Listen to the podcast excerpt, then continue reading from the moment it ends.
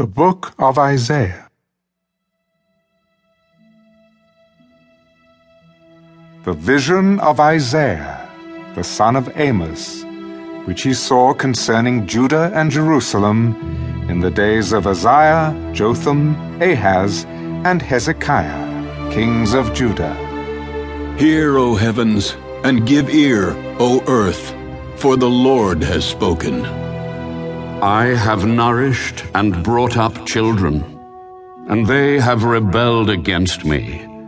The ox knows its owner, and the donkey its master's crib, but Israel does not know. My people do not consider.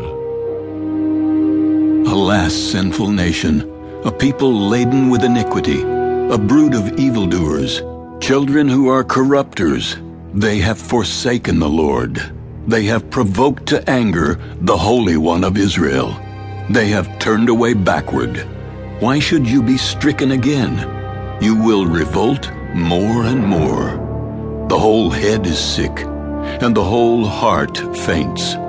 From the sole of the foot even to the head, there is no soundness in it, but wounds and bruises and putrefying sores. They have not been closed or bound up or soothed with ointment. Your country is desolate, your cities are burned with fire. Strangers devour your land in your presence, and it is desolate, as overthrown by strangers. So the daughter of Zion is left as a booth in a vineyard, as a hut in a garden of cucumbers, as a besieged city Unless the Lord of hosts had left to us a very small remnant, we would have become like Sodom. We would have been made like Gomorrah. Hear the word of the Lord, you rulers of Sodom. Give ear to the law of our God, you people of Gomorrah. To what purpose is the multitude of your sacrifices to me?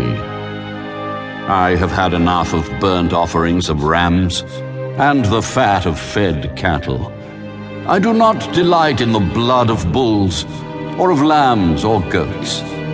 When you come to appear before me, who has required this from your hand, to trample my courts? Bring no more futile sacrifices. Incense is an abomination to me. The new moons, the Sabbaths, and the calling of assemblies, I cannot endure iniquity and the sacred meeting. Your new moons and your appointed feasts, my soul hates. They are a trouble to me. I am weary of bearing them. When you spread out your hands, I will hide my eyes from you. Even though you make many prayers, I will not hear. Your hands are full of blood. Wash yourselves. Make yourselves clean. Put away the evil of your doings from before my eyes. Cease to do evil. Learn to do good. Seek justice. Rebuke the oppressor. Defend the fatherless. Plead for the widow. Come now, and let us reason together. Though your sins are like scarlet, they shall be as white as snow.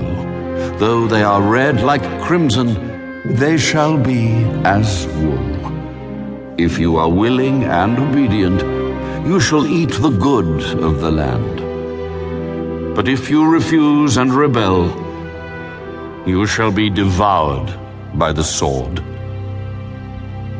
For the mouth of the Lord has spoken, how the faithful city has become a harlot. It was full of justice, righteousness lodged in it, but now murderers. Your silver has become dross, your wine mixed with water. Your princes are rebellious and companions of thieves. Everyone loves bribes and follows after rewards. They do not defend the fatherless, nor does the cause of the widow come before them. Therefore the Lord says, The Lord of hosts, the mighty one of Israel.